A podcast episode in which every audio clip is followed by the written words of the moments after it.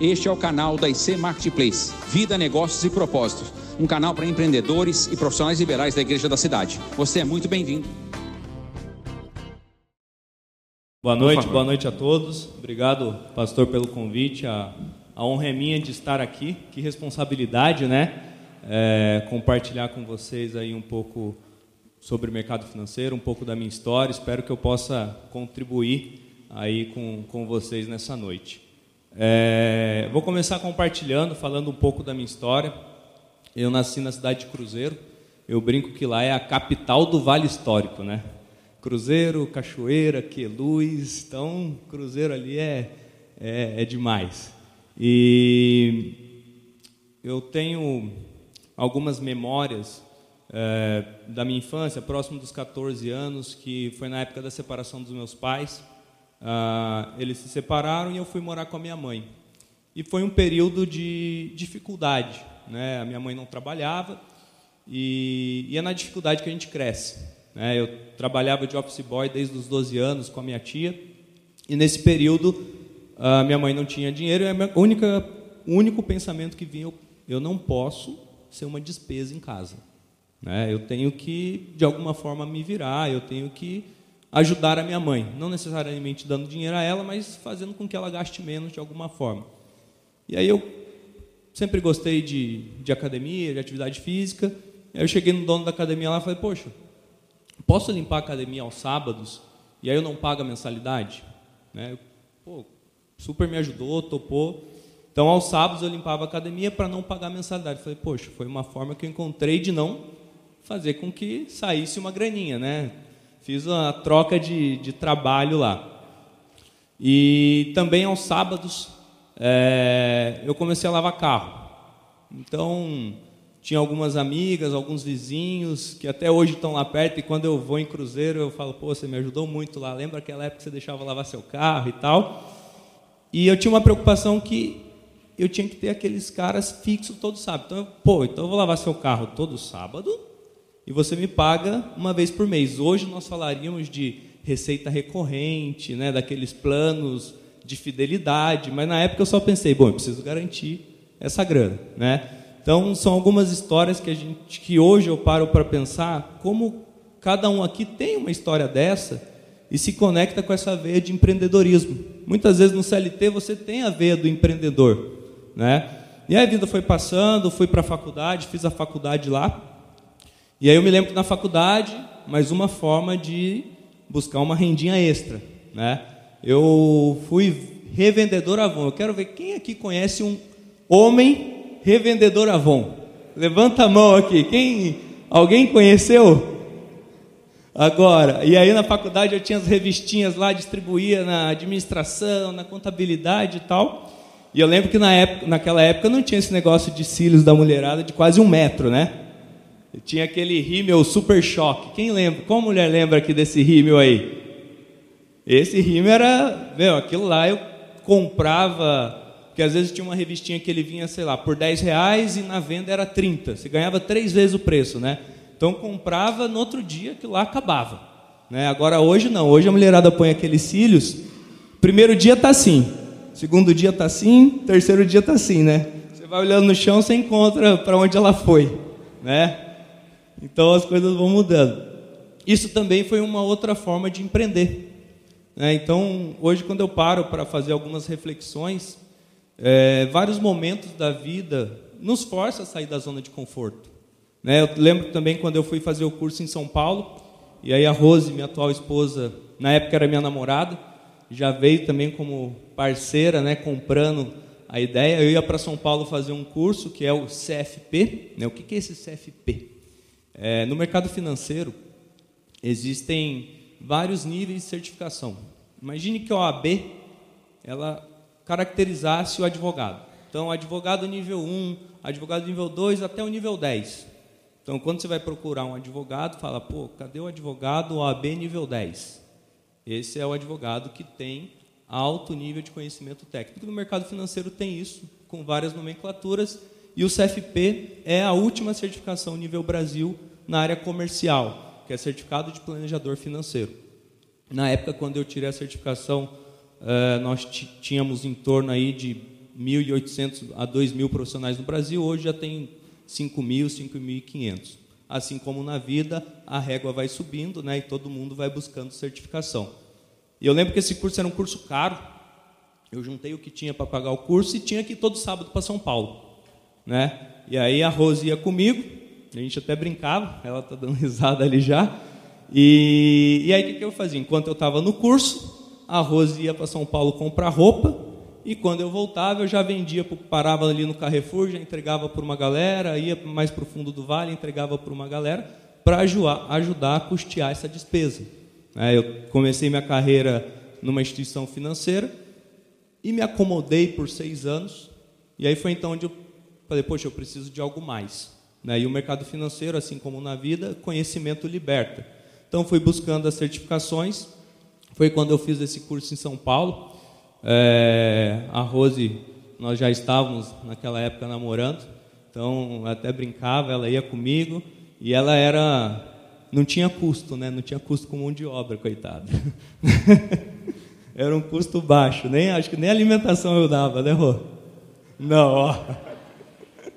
E, e isso daí foi, foi eu, eu fui juntando alguns insights da minha vida, dos momentos que eu fui buscando esse empreendedorismo, né? Ao obter essa certificação, eu migrei de instituição financeira e aí eu vim para São José dos Campos, né? Essa vinda também foi uma vinda bem, bem turbulenta.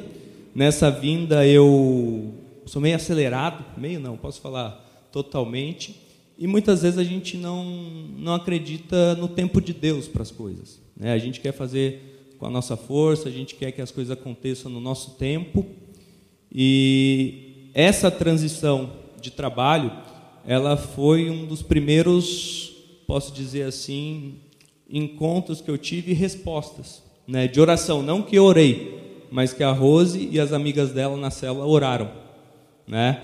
Eu estava participando do processo seletivo, eu estava aprovado, né? A, a Red Hunter é, nessa época era via Red Hunter e tinha um colega que trabalhava em São Paulo e ele, pô, você tem que vir para São Paulo, vem aqui na agência e tal, eu vou conseguir uma entrevista com o nosso superintendente e tal, não sei o quê.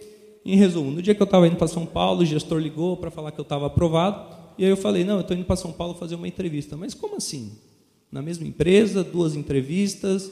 Lá não é pela área de Headhunter. Poxa, infelizmente essa vaga não vai ser para você. É, espero que dê certo em São Paulo. Boa sorte. Né? E aí fui para São Paulo. Chegou lá, a entrevista estava acontecendo, super legal. E de repente a mulher atualiza o iPad e aí ela fala: Mas como assim? Ele está aqui através de qual headhunter? Né? Olha só, a gente acabou qualquer oportunidade dele de entrada no estado de São Paulo, porque outro gestor havia mandado um e-mail relatado a situação. E aí aconteceu o que a gente não queria. Né? Era uma oportunidade que eu poderia triplicar a minha renda. E aí foi muito dolorido, eu fiquei de luto uns três dias. A Rose parceira ali estava do meu lado naquele momento, porque você tinha, o troféu estava na minha mão, mas aquela ansiedade, a vontade de fazer acontecer e não esperar o tempo de Deus, eu quebrei o próprio troféu. E aí, em resumo, passou uma semana, a Red Hunter, Bruno, se você acredita em milagre, o milagre aconteceu. Eles voltaram atrás, eles querem falar com você e tal. E o gestor também falou: Olha, se você tem fé, a sua fé move montanhas. E naquela época, quem orava por mim era a Rose e as amigas dela na, no grupo da célula, né? Que hoje é o grupo da cidade. Então, esse foi, foi um impacto também que eu tive na vida. E aí, eu fui para essa instituição. É, e ali eu fiquei por mais cinco anos. E durante esse período, eu comecei a ajudar alguns colegas que também queriam mudar a sua vida. E o que mudou a minha vida foi o conhecimento, foram as certificações. Ela que me deu um destaque no mercado. Então, até o Mike está aqui. O Mike foi o primeiro colega, que é um amigo que eu ajudei. Né? Então, o Mike foi a, a sementinha plantada. E às vezes eu me deparava, eu tinha duas, três pessoas em casa, usava o salão de festa do apartamento para ajudar as pessoas. Eu falei, poxa, eu vou começar a dar aula. Aí eu montei um curso preparatório para certificações no mercado financeiro. E com o intuito, assim como a minha vida foi transformada e muitas pessoas me ajudaram, era o momento também que eu tinha para retribuir né, e transformar a vida de algumas pessoas. E o mais engraçado é que a vida transformada foi a minha. Né? Além da vida deles, o impacto maior, hoje, quando eu olho para a minha vida, o curso, é, eu tinha lá toda a turma, tinha uma. Eu sempre tentava trazer algum aluno que não tinha condição de pagar o curso, naquele momento, e também, se ele não tivesse condição de pagar a prova, eu também né, tinha um simulado lá, tinha que tirar mais 70%, e essa pessoa, se tirasse, eu também pagava a prova para ele fazer. E aí, hoje, quando eu faço essa retrô, o curso foi, foi ganhando corpo, foi ganhando força, é, graças a Rose também. Né, eu falo que, na verdade, eu só era o professor, só o contratado. É, a Rose levava o café, a Rose era o financeiro, a Rose que ligava para falar onde vai ser a aula, onde se a aula tinha mudado ou não. Né? Então, a gente fala, é, indiretamente, nós empreendemos juntos, né? montamos a sociedade da vida e a sociedade em alguns negócios, né? sempre ela me ajudando. E aí, passado uns cinco anos nessa instituição financeira, eu comecei a ver que eu não estava gerando valor na vida dos meus clientes, eu poderia fazer algo mais. Né? O cliente começava a falar de sucessão. Poxa, eu não tinha como estruturar uma holding. O cliente estava falando de, de estrutura offshore, eu não conseguia atendê-lo. E foi aonde aquilo começou a incomodar. O mercado financeiro ele muda muito. Né? E como mudar a cabeça de 12 anos de CLT? Né? Que você faz conta do vale alimentação, você fica fazendo conta da, do 13 terceiro, você faz conta das férias, você faz conta de tudo, né, na verdade.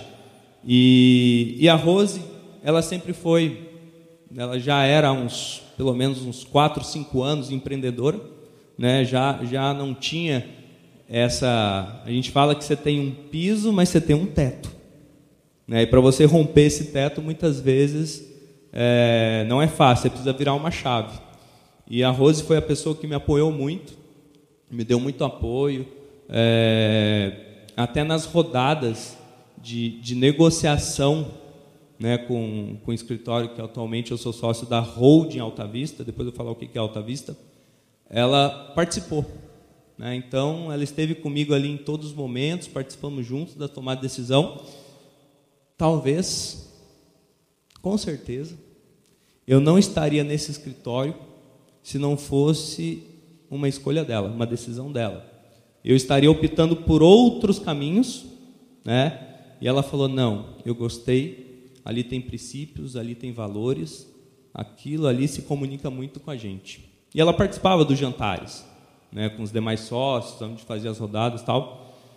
E então essa virada de chave para o empreendedorismo aconteceu há três anos, mas todo mundo faz insight. Você já teve alguns momentos, mesmo sendo CLT, de empreendedor, né? E, e aí foi aonde eu fiz essa transição, onde estou atualmente na Alta Vista, que é um escritório de investimento associado à plataforma da XP. Nós temos 9 bilhões sobre custódia, somos em nove filiais pelo Brasil. Né? Nós temos a nossa filial em São José dos Campos, né, sediado ali no Colinas. E nós também temos a Samaioa Representações, que é a, que a Rose faz toda a parte comercial, toda a estruturação.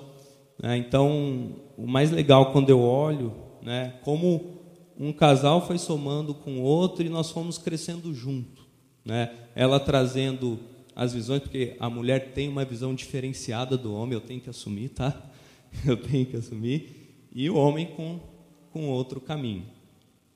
Então, essa, de uma forma resumida e bem direta, é a história que eu queria compartilhar com vocês. Compartilhar também um, um, uma outra, a Rosa já fez até ali. Nós começamos a campanha da vitória e nós terminamos semana passada. Na sexta-feira, que antecede a campanha da vitória, e a campanha da vitória nós começamos pelo nosso casamento, para que possamos ter mais profundidade, saíssemos da superfície, né?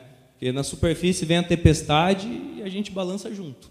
Né? Na profundidade pode vir a tempestade que você continua no seu caminho, no seu destino. E nós fizemos esse propósito pelo nosso casamento. Na sexta-feira, que antecede o último sábado da campanha da vitória, a Rosilane, ela não gosta de falar Rosilane, me vem, quem chuta? Ela me vem com teste de gravidez. Aí, Rosinha, mamãe. Me vem com teste de gravidez e aquilo que para o homem é impossível, para Deus é possível, né? E como nós fizemos o casamento, a gente entende que a gente vai para um outro nível, para um outro estágio. É, são, é desafiador, né? não é fácil, mas nós vamos nos preparar para vencer e, e, evoluir esse caminho. Né? Então, era isso que eu queria compartilhar com vocês de uma forma rápida, de uma forma breve. Tá? Agradeço aí pela atenção. Eu esqueci de pegar o passador de slide. Agora está aqui. E, então, agora vamos falar sobre mercado financeiro. O tempo.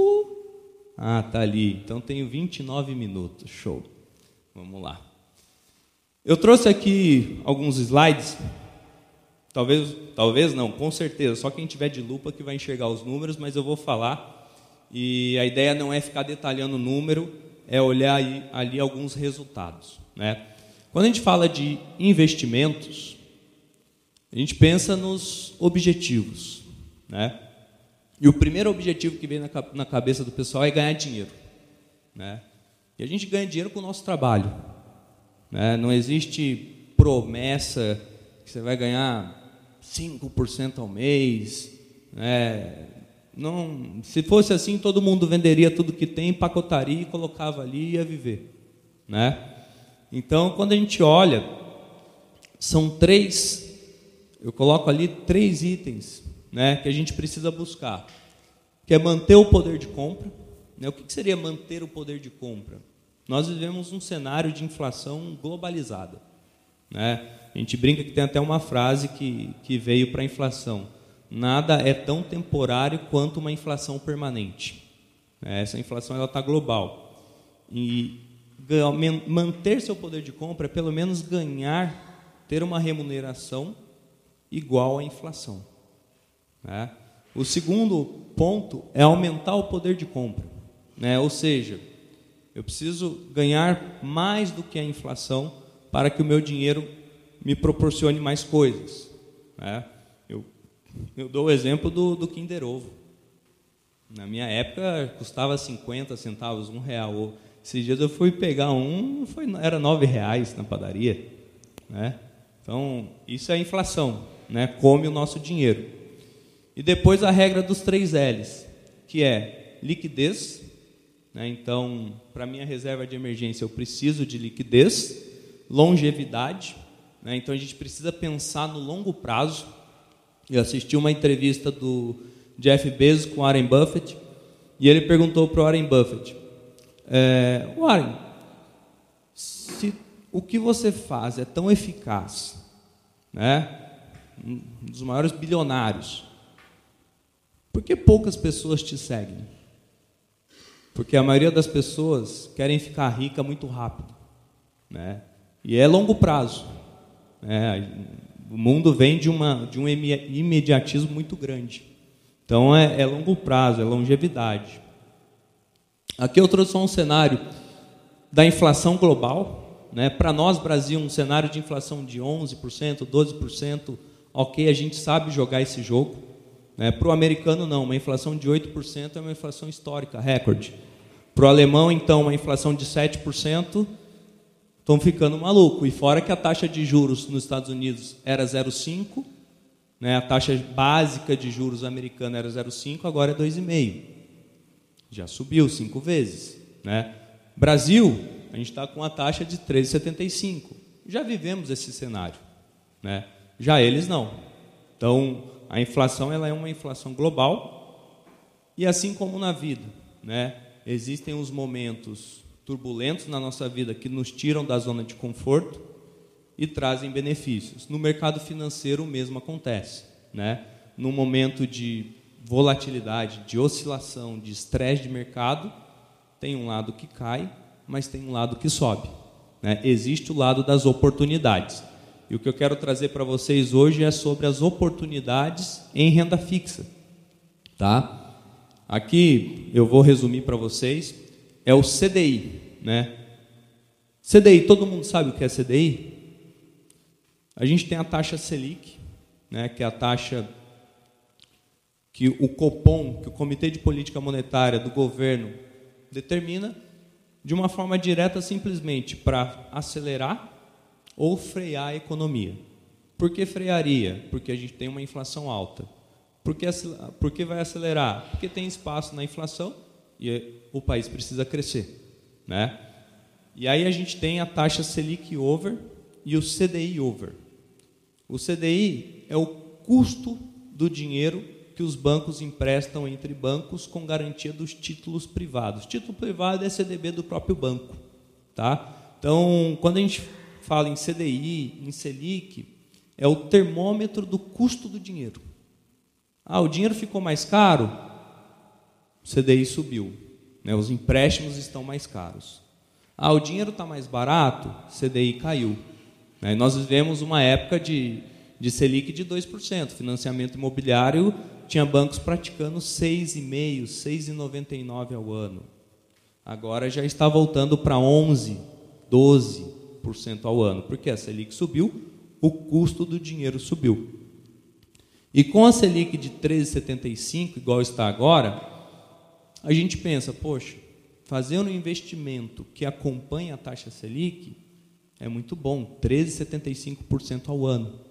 Né?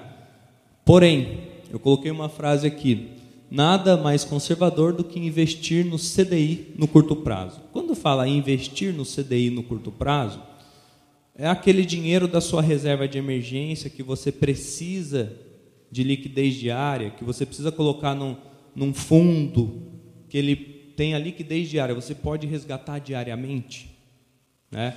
Reserva de emergência tem que estar ali.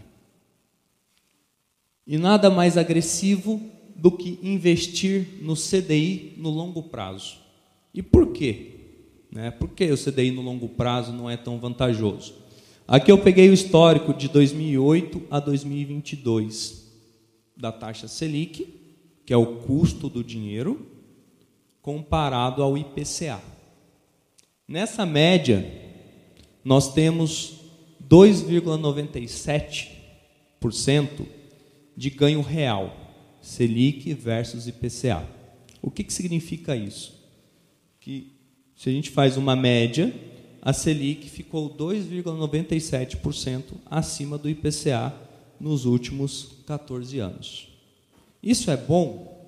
Né? Então, estar aplicado pós-fixado em CDI é bom? Nós vamos ver que no longo prazo nem sempre. Nós temos ferramentas de investimentos com valores múltiplos de mil reais para poder fazer esse investimento e aí no longo prazo superarmos mais o CDI. algum relógio aí já leu. Não está passando? Ah.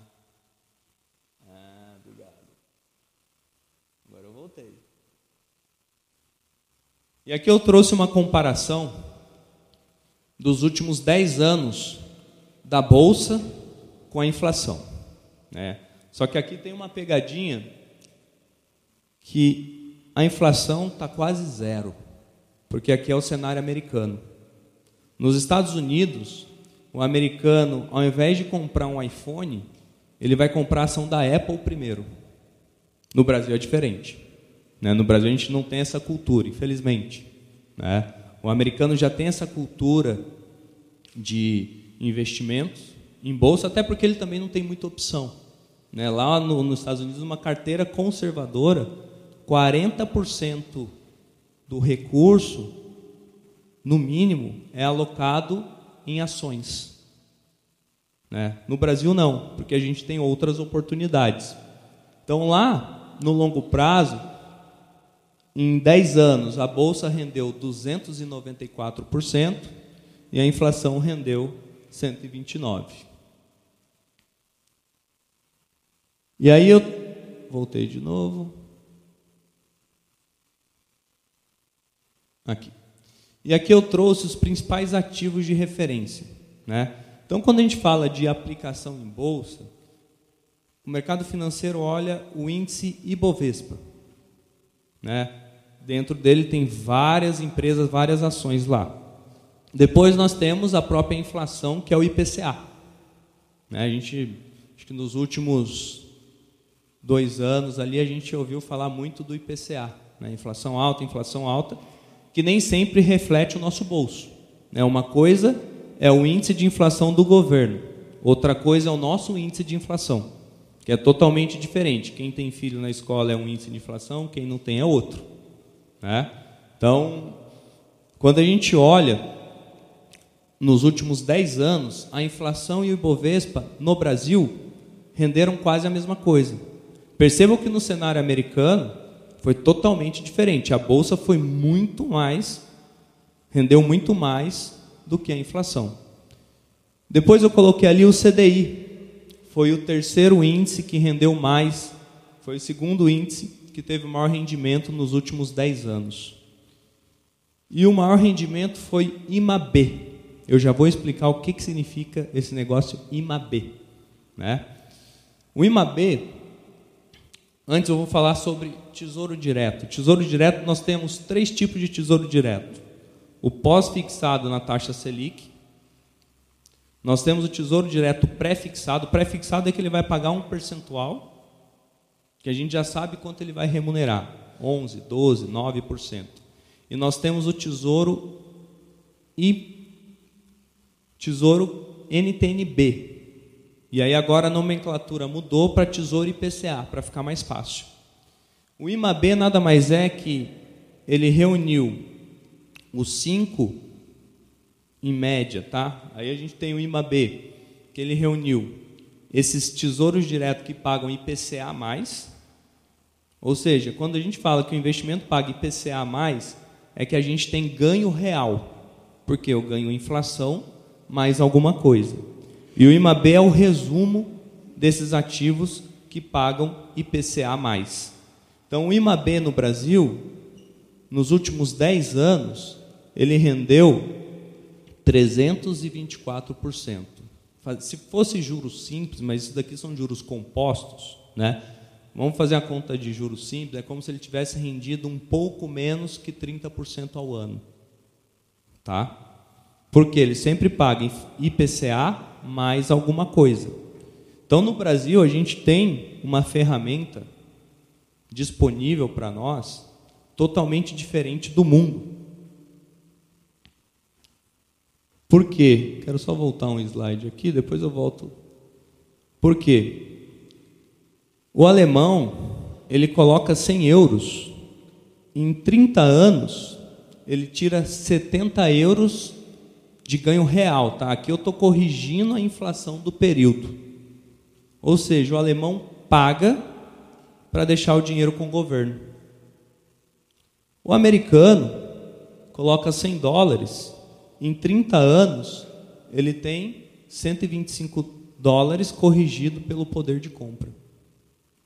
No Brasil, você coloca 100 reais, em 30 anos você tem 580 reais corrigidos pelo poder de compra, tá? Quando eu falo corrigido pelo poder de compra, é que eu não levei em consideração a inflação do período.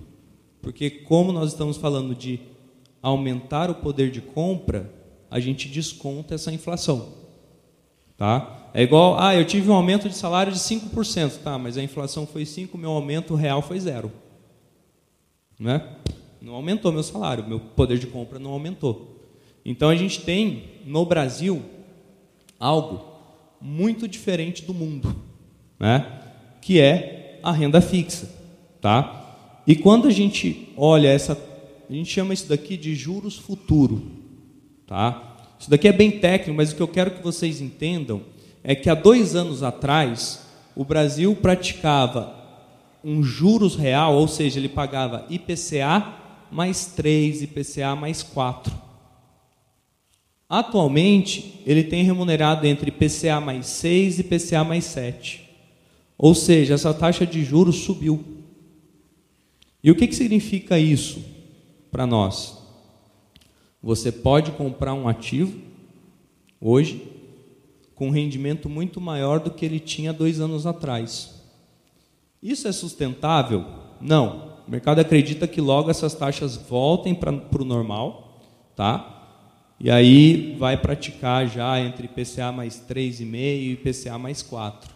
Mas hoje a gente tem um diferencial dessa taxa de juros muito grande. Por isso que eu quis trazer esse assunto de renda fixa, porque no nosso dia a dia hoje, a primeira carteira que a gente monta são dos ativos de renda fixa, né? que é o ativo que paga IPCA mais. E por que eu estou protegido? Imagina se a inflação vai para 15%. Tudo bem, eu ganho 15 mais 6. Se a inflação vai para 20, eu ganho 20 mais 6. Então é uma ferramenta que protege, tá?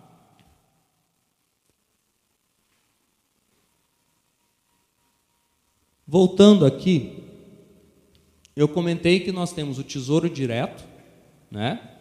E nós temos outros ativos que são isentos de imposto de renda.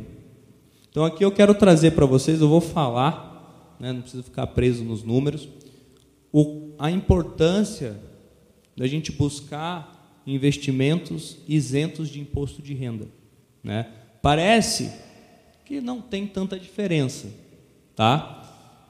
Eu vou resumir para vocês aqui um tesouro direto, tá? Que paga 4% mais a inflação, ou seja, IPCA mais 4.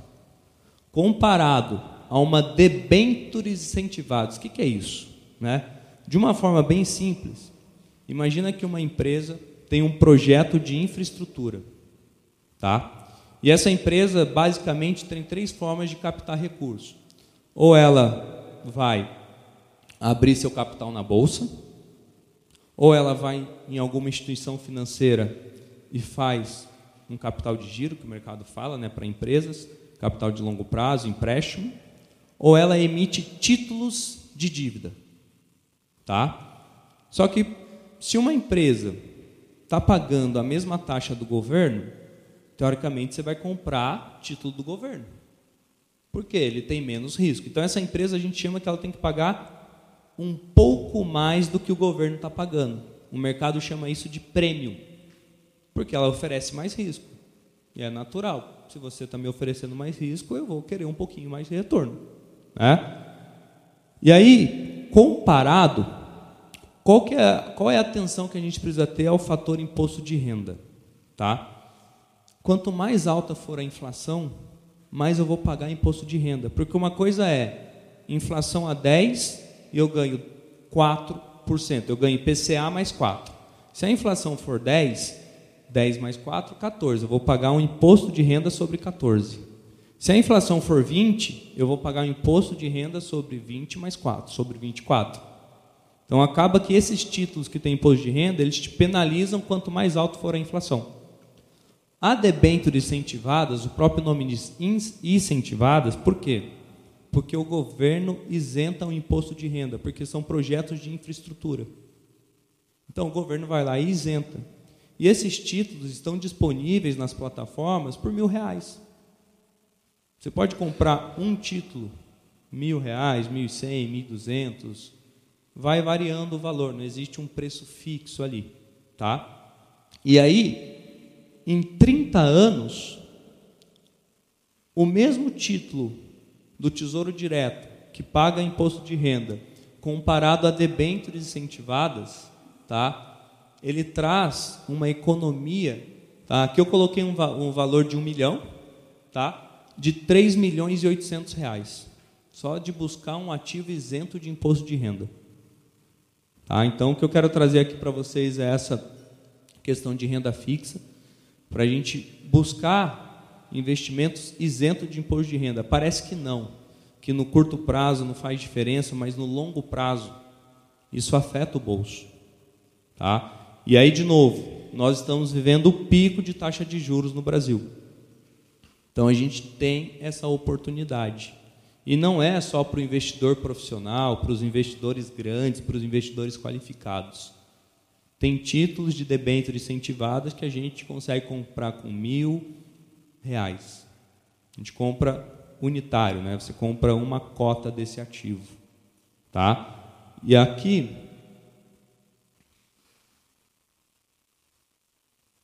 eu trouxe a média da taxa de juros praticada, só para vocês entenderem esse contexto que eu disse, por que, que a gente está no momento de oportunidade. Toda vez que o mercado tem um estresse, essa taxa de juros ela sobe. Em 2015, o governo, o mercado chegou a praticar IPCA mais 7. Porque em 2015 nós tivemos vários problemas, houve estresse de mercado e é natural da vida. Toda vez que o mercado estressa, precisa remunerar mais. E nós ficamos próximos ali dessa taxa, do pico. Então, IPCA mais 7 é o teto. A média é entre 4,5 a 5. Então, de novo, nós temos uma oportunidade desses ativos em renda fixa. Tá? As debêntures incentivadas são esses ativos. Os ativos são de longo prazo, a gente tem títulos de 10 anos, 15 anos. Mas, se a gente comprar títulos bons, de empresas grandes, você consegue vender isso antes do vencimento. E você pode ter lucro nesse ativo e não pagar imposto de renda. Então não é porque um ativo tem um vencimento de 10 anos que você vai esperar 10 anos para receber. Não, você vai poder receber esse ativo antes, vai poder vender, vai poder negociar no mercado. Claro, isso não é fácil, é, é um conteúdo aqui técnico, mas eu quis trazer para vocês mais algumas chaves dessas oportunidades em renda fixa. Tá? Sempre que o mercado estressa, algum lado cai, né, o que a gente viu, a bolsa caiu, ao o outro lado, a renda fixa sobe. Né? O mercado ele vive em três momentos: é o excesso de pessimismo, é o excesso de otimismo e é o mercado neutro. Né? No Brasil a gente vive mais nos dois lados: é excesso de otimismo e excesso de pessimismo. E aí no excesso de pessimismo a gente tem algumas oportunidades em, em investimento em alguns ativos. Tá? Eu sempre troco aqui. Deixa eu voltar. E aqui eu trouxe esse exemplo. Em renda fixa, tem algo que o mercado fala de surfar o slide da curva de juros. Nada mais é do que eu comprei a debentures com IPCA mais 6. Lembra que eu havia dito para vocês que há dois anos atrás o mercado praticava IPCA mais 4? uma hora volta. Não vai ficar eterno IPCA mais 6. Quando o mercado praticar IPCA mais 4, é a hora que eu posso vender esse título, que era para 10 anos, e colocar um lucro no bolso. E não pagar imposto de renda. Mas não é não pagar porque eu deixei de pagar. É não pagar porque esse título ele é isento de R. Você não paga imposto de renda. Lembram? Debêntures incentivadas. Então, esse é o slide que o mercado fala de surfar a curva de juros. E aí é diferente o pensamento. Né? A gente sempre pensa assim: eu compro na baixa e vendo na alta. Né? O mercado de renda fixa, a gente pensa ao contrário. Eu compro com taxa alta e vendo na taxa baixa. Então, por que, que eu falei que a gente está no momento ímpar para comprar ativos de renda fixa? Porque a gente está no momento de taxa alta. Pode ser que daqui a pouco a taxa suba um pouco mais, sim, mas uma hora a taxa vai cair. O mercado acredita que a gente está próximo do fim desse ciclo de alta de taxa de juros. Né? Então, quando a curva de juros cai, é onde eu consigo vender esse ativo. Essa diferença, eu comprei um título de IPCA mais 6, o mercado está praticando IPCA mais 4, tem uma diferença de 2%. Né? de uma forma direta, eu vou colocar de lucro no bolso 2% vezes o vencimento desse título. Se este título tem um vencimento de 8 anos, de 7 anos, eu ganho 14%.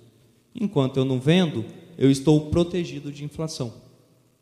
Tá? E a gente tem como fazer de novo um investimento fracionado nesses ativos.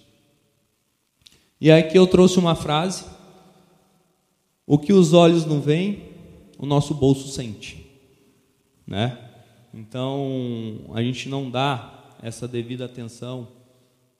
Né? E muitas vezes a gente não, não recebe as informações né, sobre os investimentos, sobre essa questão tributária, de poder estar comprando algo que não paga imposto de renda. E quando a gente coloca isso no longo prazo, o efeito exponenciador desse investimento ele é muito longo, ele é muito alto, tá? É... Quanto a debêntures incentivadas, ficou alguma dúvida? Não? O que a gente fala, tá? É, o mercado financeiro ele é muito técnico, ele é muito específico. Tá? Não adianta também a gente ouvir isso daqui e amanhã sair lá e vou comprar debêntures e vou fazer isso e vou fazer aquilo. Não. Você vai acabar fazendo, vai dar ruim. Né? Como diz o Calé, vai, dar, vai se lascar. Né?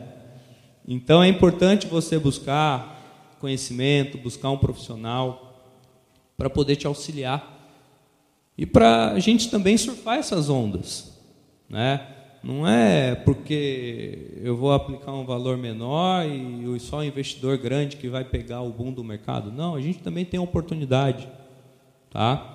Então, o que eu queria trazer para vocês hoje era sobre esse tema. O mercado financeiro ele é muito extenso. Existem muitos, muitos temas. Dentro de renda fixa a gente tem várias coisas né? E o principal vocês viram que é renda fixa, mas renda não é fixa. Né? Como assim? Né? Que história é essa? Então, dentro de renda fixa existem vários ativos, existem várias formas de você comprar o pré-fixado, pós-fixado, o que paga a inflação mais alguma coisa, né? E quando a gente olha no longo prazo, o mais importante que a gente tem é proteger o nosso patrimônio e ganhar algo acima da inflação. E os ativos de IMAB, que de novo, o que é esse tal de IMAB? Pelo menos daqui vocês vão sair craque. IMAB é a referência dos títulos que pagam IPCA mais um percentual pré-fixado do governo federal. Se a gente ouve, os títulos de IMAB subiram, quer dizer que o mercado de renda fixa que paga IPCA mais subiu. Tá? Se o IMAB caiu, o mercado de renda fixa que paga IPCA mais caiu. O que, que significa cair? Antes pagava IPCA mais 6, hoje a, empre a mesma empresa vai estar remunerando IPCA mais 4. Tá? E por que sobe por que cai? Sobe porque é risco. Quanto mais o cenário ficar turbulento, mais risco o mercado enxerga. Quanto menos nuvem preta mais céu azul estiver ali para o mercado financeiro, menos risco o mercado enxerga, menos eles vão remunerar os títulos. Tá? Então a ideia que eu quis trazer hoje para vocês era isso, era de renda fixa. Não sei, pastor, vai abrir para perguntas? Já tem? Vamos lá, judiar de você, Bruno? Vamos, Jó. Pessoal, não judia muito não, hein? Bruno, vou fazer primeiro uma. Uh, aqui antes de abrir aqui, enquanto enviam perguntas, está aí o WhatsApp para você enviar perguntas. Queria que você deixasse claro, de uma maneira mais simples possível. CRI, CRA, debentures. Ou seja, imobiliário, agro e, e, e o debentures. Exato, exato. Dentro de renda fixa tem vários títulos. O que, que é um CRI? É um certificado de recebíveis imobiliários. Em outras línguas, imagina que a igreja fosse um prédio comercial. E aqui nós temos um proprietário, um grupo de proprietários. E está tudo alugado. Né? E esse, todo esse complexo gera uma receita de 300 milhões por ano. Só que os proprietários querem antecipar essa receita e colocar esse dinheiro no bolso. Então o que, que eles vão fazer? Empacota todo esse recebíveis imobiliários, que são os aluguéis, vende cotas disso no mercado. Esse é o certificado de recebíveis imobiliários. O CRA é o produtor rural que tem uma safra, né? então ele faz empacota a safra e vende uma cota dela. Né? Esses ativos, na grande maioria, são remunerados de IPCA mais um percentual e também são isentos de imposto de renda. E as debêntures, debêntures incentivadas são as de infraestrutura. Por exemplo, tá? nós tivemos aqui rodovia Tamoios, furaram a serra. Eu ainda não fui, alguém foi para lá? Ficou legal? Eu ainda não tive a experiência, mas falaram que ficou show. Eles emitiram títulos de dívida para captar esse recurso para fazer esse projeto. Perfeito. Um, uma coisa também, não está aqui na pergunta, é, mas é, tem muita gente hoje brincando com day trade. Né? É, é um tipo de, de aplicação de altíssimo risco. O cara brinca, ele clica ali que subiu, daqui a pouco perdeu e, é, e chegou gente a falar que isso podia dar 6, 7%. Certeza, sabe? É. Eu queria só que você esclarecesse um pouquinho, é, porque eu sempre que eu vejo alguém prometendo dinheiro fácil, eu me preocupo. É Pensa um negócio que dá trabalho é ganhar dinheiro. É. Aí vem gente falando que eu vou ganhar 6, 7%. Não, que é garantido. Queria que você só. Parece óbvio, mas às vezes a gente eh, cai no golpe. Né? Literalmente cai no golpe. Eu queria que você falasse um pouquinho sobre day trade. É, a gente até brinca, né? O rendimento sobe de escada e quando cai, ele cai pela janela. Ele não cai pelo elevador, ele cai pela janela. E day trade é um negócio que a gente vê vários cursos, né? vem comprar o curso de day trade e tal. E às vezes eu me pergunto, né, o cara que está ali falando que vive de day trade e tal, mas o cara está vivendo do curso, não do dia a dia da operação. Como que ele vive de curso e fala para você viver de day trade? Né? É uma das coisas que a gente é, não aconselha. É, de novo, né? Investimento é longo prazo. Não tem dinheiro fácil. Né? Se a gente quer enriquecer, é com trabalho. Né? O investimento é para proteger e, no longo prazo, sim, exponencializar nosso patrimônio. Perfeito. Vamos lá. Agora, perguntas que vieram aqui do público. Para o investidor iniciante, qual o melhor investimento conservador e valor inicial para se iniciar? Para, começar mesmo a brincar no mercado. Exato. Primeiro, se já tem a reserva de emergência, Ok, se não tem, é liquidez diária, sem risco, seja um CDB pós-fixado, seja um fundo com liquidez diária. Depois, existe uma fórmula mágica de falar, vai por esse caminho que é o melhor? Não, o mercado ele é muito amplo. Né? É, quando a gente olha para esses cenários, claramente você tem algumas tendências de mercado. Se fosse um investimento, uma carteira para ser feita agora, a sugestão é olhe para a renda fixa com muito carinho, porque os ativos estão com taxa boa. Né? Então, tem várias conversas para entender pô, por quanto tempo você pode abrir mão da liquidez. Né? E aí, de uma forma direta, é assim: quanto mais tempo você pode deixar esse dinheiro aplicado, teoricamente, maior é a remuneração dele. Quando você precisa desse dinheiro, ó, eu vou aplicar, mas se precisar, eu preciso resgatar ele e tem que cair na minha conta em três dias. Você vai ter um rendimento menor. Perfeito.